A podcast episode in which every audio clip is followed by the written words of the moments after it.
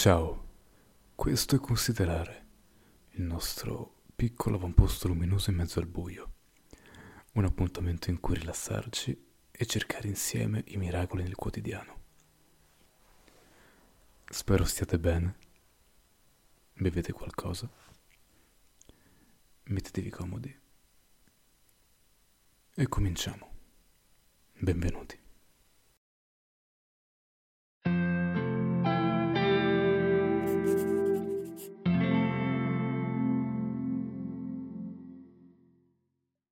Ogni momento di vita è un regalo sublime.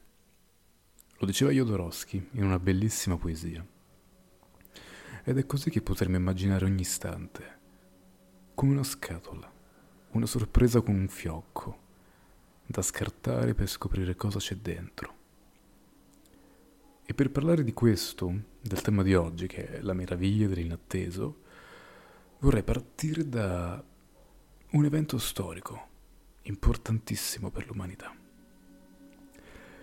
Nel 1928 Fleming scoprì la penicillina, per puro caso. Andò in vacanza, dimenticando una cultura di stafilococco, e al suo ritorno scoprì che era cresciuto un fungo. Analizzò la muffa e scoprì che questa produceva una sostanza che uccideva vari batteri che causavano malattie. Aveva appena scoperto l'antibiotico. Fleming fino a quel momento era stato sicuramente un uomo importante, ma che senza quella casualità sarebbe finito un po' ai margini della storia della scienza. E invece, grazie a, quella, a quel momento inaspettato, non solo cambiò la storia del genere umano e della medicina, ma nel 1945 ricevette il premio Nobel. E come possiamo noi essere un po' più aperti all'inatteso nelle nostre vite quotidiane. Noi che siamo sempre in queste giornate iperprogrammate e controllate, dove non lasciamo spazio alla sorpresa. Una mente aperta e flessibile può diventare una chiave per abbracciare il mistero e la bellezza. È un po' come se noi avessimo paura delle volte, mentre viaggiamo in questa vita, di girare, di affrontare una curva, perché spaventati da quello che potrebbe nascondersi dietro di essa e quindi per non rischiare scegliamo sempre il rettilineo. Scegliamo sempre una via tranquilla, magari lunghissima, magari senza paesaggi spettacolari, magari perdendoci una curva sulle montagne che affaccia sul mare che sta sotto, per paura che quella curva possa essere in qualche modo pericolosa.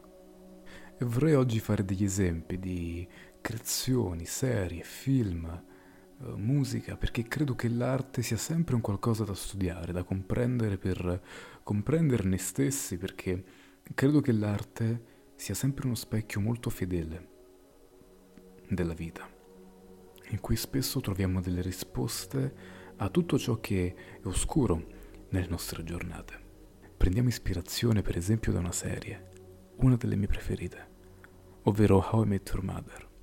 How I Met Your Mother è un esempio eccezionale di come l'imprevedibilità possa permeare la trama di una storia e della nostra stessa storia. Per chi non l'avesse vista, nel cuore della serie c'è il mistero della madre, una figura chiave che si svela però solo alla fine, al termine di nove stagioni. Tutto il resto è un racconto che il protagonista Ted Mosby, da adulto, è una storia che racconta i suoi figli seduti sul divano e che lo ascoltano all'infinito mentre appunto racconta come è arrivato a conoscere sua moglie, la loro madre. E la serie è un reticolo di storie, di racconti, di intrecci continui. I protagonisti, il gruppo di amici composto da Ted, Marshall, Lily, Barney e Robin, navigano attraverso relazioni, tentativi di capire la vita e trovare il proprio posto nel mondo e trovare il lavoro più adatto e capirsi. Sono storie molto simili a quelle che noi affrontiamo all'incognite della vita reale. Il mistero stesso della madre diventa una metafora molto potente per la nostra avventura nell'ignoto. E il senso della serie non è nel finale, nell'incontro appunto con la madre o in quello che succede dopo averla incontrata, bensì in tutto quel viaggio lungo nove stagioni. È proprio l'emblema della frase molto famosa. L'importante non è la destinazione, ma è il percorso. È esattamente questa la cosa che cerca di dire la serie, perché, perché Ted Mosby noi lo conosciamo subito come un personaggio che tenta di programmare in maniera spasmodica la propria esistenza, stabilendo il tipo di persona con cui starà, stabilisce il futuro che avrà, il lavoro, dove andrà a vivere, ha le idee molto chiare, lo sta quasi decidendo, ma non si può decidere la vita. Si può solo assecondare il ritmo e ballare un po', come ci viene. Ed è quello che impara a fare nell'arco della serie. E attorno a lui tutti i suoi amici, che hanno tutti quanti un'evoluzione che li porta lontanissimi dalle loro convinzioni. Barney Stinson è un Latin lover che non vuole negarsi a nessuno e non solo si innamora più di una volta nel corso della serie, ma alla fine diventa anche padre. Robin negava l'impegno sentimentale. Pensava solamente alla carriera e alla fine anche lei si innamora e si trova a desiderare qualcosa in più. Marshall ha le sue crisi quando vorrebbe diventare un avvocato per cause giuste, battersi per difendere la giustizia e l'ambiente, si ritrova però a fare i conti con una realtà eh, dove coloro che ti pagano di più non sono quelli giusti ma sono i cattivi, sono i tuoi nemici, quindi devi fare delle scelte. Lily Odrin sogna di fare la pittrice, di essere una grande artista e si rende conto che non sempre le nostre ambizioni combaciano con le nostre capacità. Mosby ancora di più ha tutte le sue crisi legate al suo lavoro, ovvero vorrebbe fare l'architetto, ma non è semplice, quindi a un certo punto ripiega sull'insegnamento. È sempre alla ricerca di quella giusta, della persona giusta, della madre dei suoi figli, e ha grosse aspettative, vuole che sia in un certo modo. E questo lo porta delle volte anche a essere frettoloso, innamorarsi in fretta, a non ragionare prima di prendere degli impegni importanti, perché vuole far combaciare la sua vita con la sua idea, invece di essere aperto all'inaspettato e vedere che succede. Ma alla fine, quando incontra la sua futura moglie, la futura madre dei suoi figli, comprende il senso di quelle nove stagioni di sbagli, di matrimoni mancati, di delusioni, di relazioni tossiche anche. E capisce che è stato tutto utile e che ognuna delle persone che ha incontrato era quella giusta. Era quella giusta per lui in quel momento, per imparare una lezione e per essere la versione migliore di sé prima di incontrare Tracy, la donna della sua vita perché le delusioni, i successi e le sorprese lungo la strada sono ciò che forma la nostra esperienza. Noi non saremo niente se tutto andasse bene, se tutto filasse liscio, senza fare mai una curva. How I Met Your Mother ci ricorda che il fascino dell'inatteso non sta solo nelle grandi rivelazioni, ma appunto l'amore della vita che arriva, ma anche nelle trame quotidiane la serie celebra l'imprevedibilità come una parte essenziale del nostro percorso, ovvero ciò che rende la nostra storia unica e significativa perché How I Met Your Mother, la storia di Ted Mosby e di tutti i suoi amici, non sarebbe altrettanto avvincente e interessante senza quelle nove stagioni di ricerche, di cadute, di questo continuo rialzarsi. Uno dei miei film preferiti è in realtà una trilogia, ed è la trilogia dei Before, diretta da Richard Linklater tra il 1995 e il 2013. E sono tre capitoli girati a nove anni di distanza l'uno dall'altro, e sono Before Sunrise, Before Sunset e Before Midnight. Con uh, Ethan Hawke e Julie Delpy come protagonisti, questa trilogia è una delle odi più belle al tempo, all'inatteso, che si fa miracolo e che si va incontro e che si fa sorpresa e che cambia la vita, la direzione, ma anche all'umanità perché pur essendo una trilogia sentimentale non è una fiaba, perché i protagonisti sbagliano, i protagonisti a volte non si capiscono, i protagonisti perdono dei treni. Ed è proprio su un treno che comincia questa storia.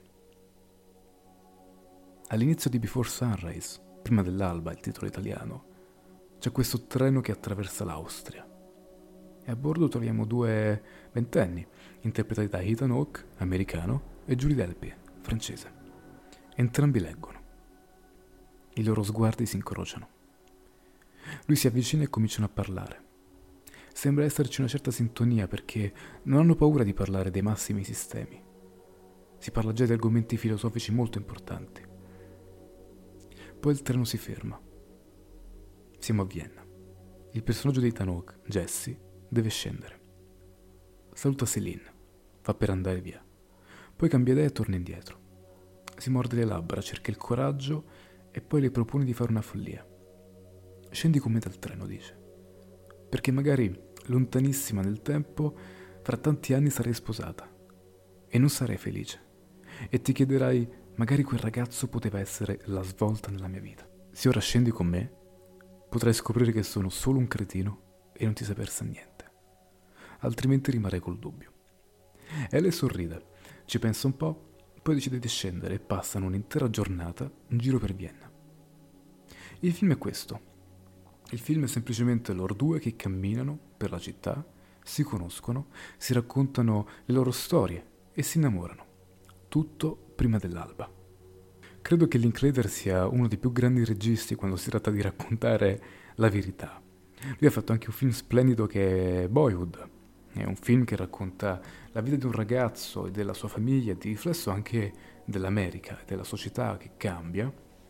Nell'arco di credo 12 anni, lui ha preso gli stessi attori, tra cui anche Quitano, che ogni anno ha girato delle scene mostrandoci il tempo che passa sullo schermo sul corpo e sui volti dei protagonisti e vediamo appunto lui, il ragazzino che diventa adulto, giovane adulto, davanti ai nostri occhi.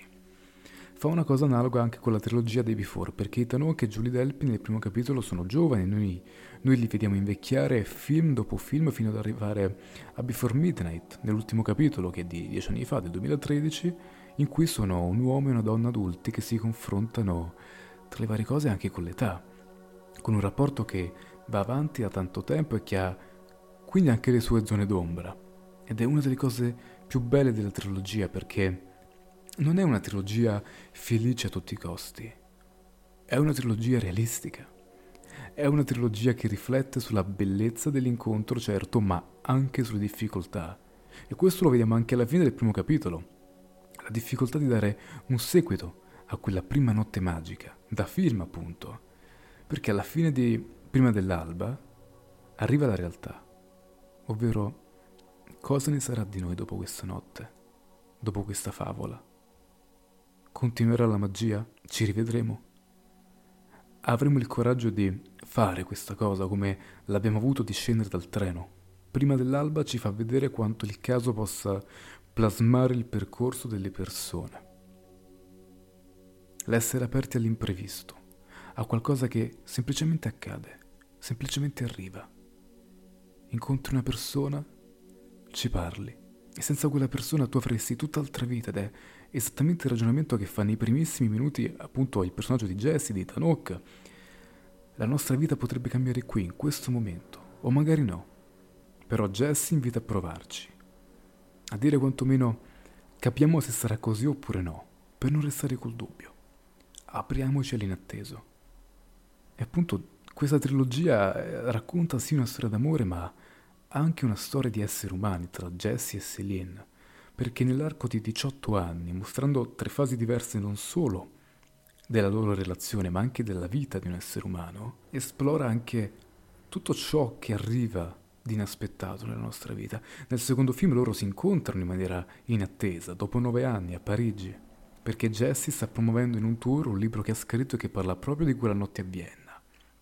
Perché la verità è che a quell'appuntamento che loro decidono di darsi dopo il, il loro primo incontro, lui ci andrà. Lei no. Ma casualmente riescono a incontrarsi ancora una volta e questo secondo incontro offre loro l'opportunità di riflettere sulle scelte fatte nella loro vita in quei nove anni, su tutto ciò che hanno lasciato in sospeso.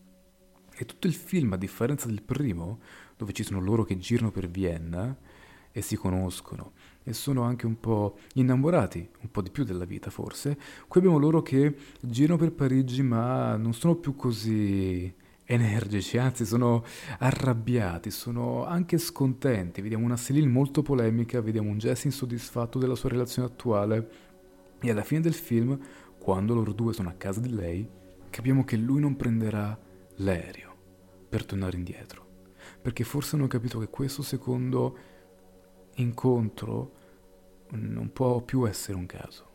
E così nel terzo film, Before Midnight, Jess e Celine sono una coppia consolidata, con figli, e che affronta le sfide di una relazione di lunga data. E quindi abbiamo il conflitto, le tensioni, il mettere in discussione, le irritazioni reciproche e mettere in discussione anche gli ideali, le visioni idilliache che si aveva dell'altra persona, che è normale avere all'inizio. E c'è un elemento di inatteso anche nella nascita di questa idea. Perché il film nasce dalla mente del regista Richard Linklater per poter essere dedicato a una donna che lui ha incontrato durante un viaggio che non ha più rivisto e lui voleva mostrarle questo film. Ma dopo una ricerca venne a scoprire che questa donna era morta un anno prima dell'uscita di Before Sunrise. Se c'è una cosa che mi ha fatto sempre pensare al suo essere una trasposizione piuttosto fedele della vita in forma artistica, è il jazz, in particolare le sessioni di improvvisazione jazz. In una cosa che spero uscirà prima o poi, ho scritto queste parole riferite a, al jazz e all'improvvisazione. È una delle fregature di cui ti parlano troppo tardi. Le cose ti sfuggono. Pensi che tanto quella cosa potrai dirla il giorno dopo, e invece non è tempo. Ci puoi pensare, trovare le parole giuste, e invece stai sprecando sabbia nella clessidra a ragionare sulla forma. Bisogna pensare alla sostanza, a quello che si dice e si fa, senza stare lì a chiedersi se siamo belli mentre viviamo. Nessuno è bello quando vive bene. Per essere belli mentre si vive bisogna essere calcolatori, recitare, prepararsi. Ma questa bellezza la si paga a caro prezzo. Arriva il momento per cui non ti sei mai preparato e tu non sai improvvisare. Sai suonare i brani jazz più complicati dell'universo, ma se ti mettono dentro un locale striminzito con altri 4 o 5 musicisti non sai stare in ascolto, non sai entrare a tempo, non sai suonare. E allora non sei un musicista, sei un registratore a pile che a un certo punto si scarica e le batterie che servono non sono più in commercio. Sai leggere gli spartiti, ma non sai leggerti dentro. Scrivevo queste parole in merito a una storia più ampia in cui si parlava a un certo punto di questo. E il fatto è che essere calcolatori, essere lì a programmare ogni singola cosa, ci dà l'illusione di vivere in maniera esteticamente bella e piacevole. Ma vivere in maniera esteticamente bella e piacevole significa anche non vivere davvero. Perché vivere bene, vivere in maniera sincera e autentica, significa anche sporcarsi ogni tanto lo smoking. Significa anche rotolarsi un po' nel fango. Non significa solo fare una sfilata nel mondo. E questo è rappresentato secondo me molto bene dalle sessioni di improvvisazione jazz, che appunto vado a citare in quel passaggio, in quel brano che ho letto. L'improvvisazione jazz vivere. Mi viene in mente questo film fantastico della Pixar che è Soul. Per chi non l'avesse visto ve lo consiglio perché penso sia il film più bello della Pixar, che ne ha, fatto, ne ha fatti pochi. Ed è anche uno dei film più belli sul, sulla vita, sul tempo, sulla morte, su, sul cercare la propria passione, su cosa significhi vivere in maniera autentica. Un vero capolavoro. E le sessioni di jazz, dicevo, rappresentano un po' un microcosmo in cui si mette in scena la vita. Perché ognuno vive, ognuno fa la sua vita e vive un po' per i fatti suoi, ma deve imparare a vivere in maniera armonica con chi sta attorno. E quindi deve essere in ascolto in ascolto dell'altro. Devi dire la propria, ma senza bloccare l'altra persona, senza starle sopra, senza annullarla, che è una grande lezione sul dialogo e sull'ascolto, appunto, senza divorare il suono della vita dell'altro. E quindi il pianista fa la sua cosa, vive la sua vita, esprime i suoi pensieri tramite le note, dice le sue cose, prova le sue emozioni. E il batterista fa lo stesso. E così ognuno comincia a vivere la sua vita e a mettere in scena il suo vissuto, il suo pensiero, il suo modo di sentire nella maniera più armonica possibile con gli altri, in maniera rispettosa, appoggiandosi all'altro e quindi tendendo la mano, in collaborazione, ma mantenendo una propria unicità e creando insieme un'opera d'arte in divenire, una musica in divenire, una società potremmo dire, una vita, un'esistenza ben condotta. Non so in quanti abbiano mai fatto un'esperienza simile di andare a sentire in un locale un'improvvisazione jazz, ma è un'esperienza che io consiglio di fare almeno una volta nella vita perché ci si perde dentro quelle note. Io personalmente, quando mi è capitato, ci ho visto dentro veramente l'esistenza.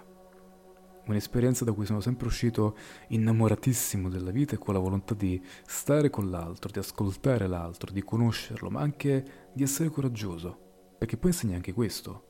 E insegna il coraggio di esprimersi senza la paura di sbagliare, perché può capitare, ma poi appunto con l'aiuto degli altri puoi anche rientrare nel ritmo ed è una cosa meravigliosa, è una metafora stupenda. Ed è tutto un accogliere l'inatteso, perché non sai cosa fare all'altro, però sei in ascolto e balli sopra quel ritmo. Quindi ogni cosa possiamo imparare da How I Met Your Mother e eh, le opere di Linklater o l'improvvisazione jazz. Possiamo imparare ad essere esploratori dell'imprevedibile e ad essere sempre affascinati dall'inaspettato. È naturale avere un po' di paura di ciò che non si conosce, ne parliamo spesso, ma è anche ciò che non si conosce poi a rappresentare una grande opportunità. Tutto ciò di cui abbiamo parlato oggi ci ha ricordato che la vita è un palcoscenico sempre aperto in cui può succedere di tutto. Noi siamo in scena e potrebbe entrare un elefante a un certo punto. Ma fa parte dello show, fa parte dello spettacolo. E come dicevo in apertura, citando Jodorowsky, ogni istante di vita è un regalo sublime. E noi dobbiamo avere quella curiosità, un po' come dei bambini il giorno di Natale o il giorno del compleanno, di scartare quel regalo, vedere cosa c'è dentro Magari sono solo un paio di calzini, ma è comunque un regalo. E non si dice mai di no un regalo. Finisce qui questa puntata di considerare. Spero di essere stato una buona compagnia e che i miei racconti vi abbiano fatto venire voglia di scoprire cosa in serbo alla vita e quale sarà il prossimo dono da scartare. Come sempre, prima di salutarci, leggerò una poesia che ho scritto è abbastanza vecchia, l'ho scritta e credo quando avevo 19 anni oppure 20 anni, si intitola E ogni alba sarà Bach e penso possa aggiungere qualcosa in merito all'argomento. Alla prossima puntata e grazie di aver ascoltato Considerare.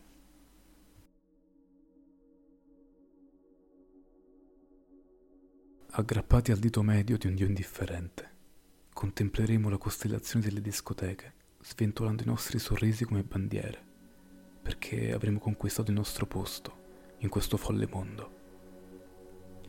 Saremo pagine bianche e la vita ci scriverà addosso un elenco lunghissimo di cicatrici per ricordarci che la felicità è pericolosa, ma vale sempre la pena rischiare l'anima.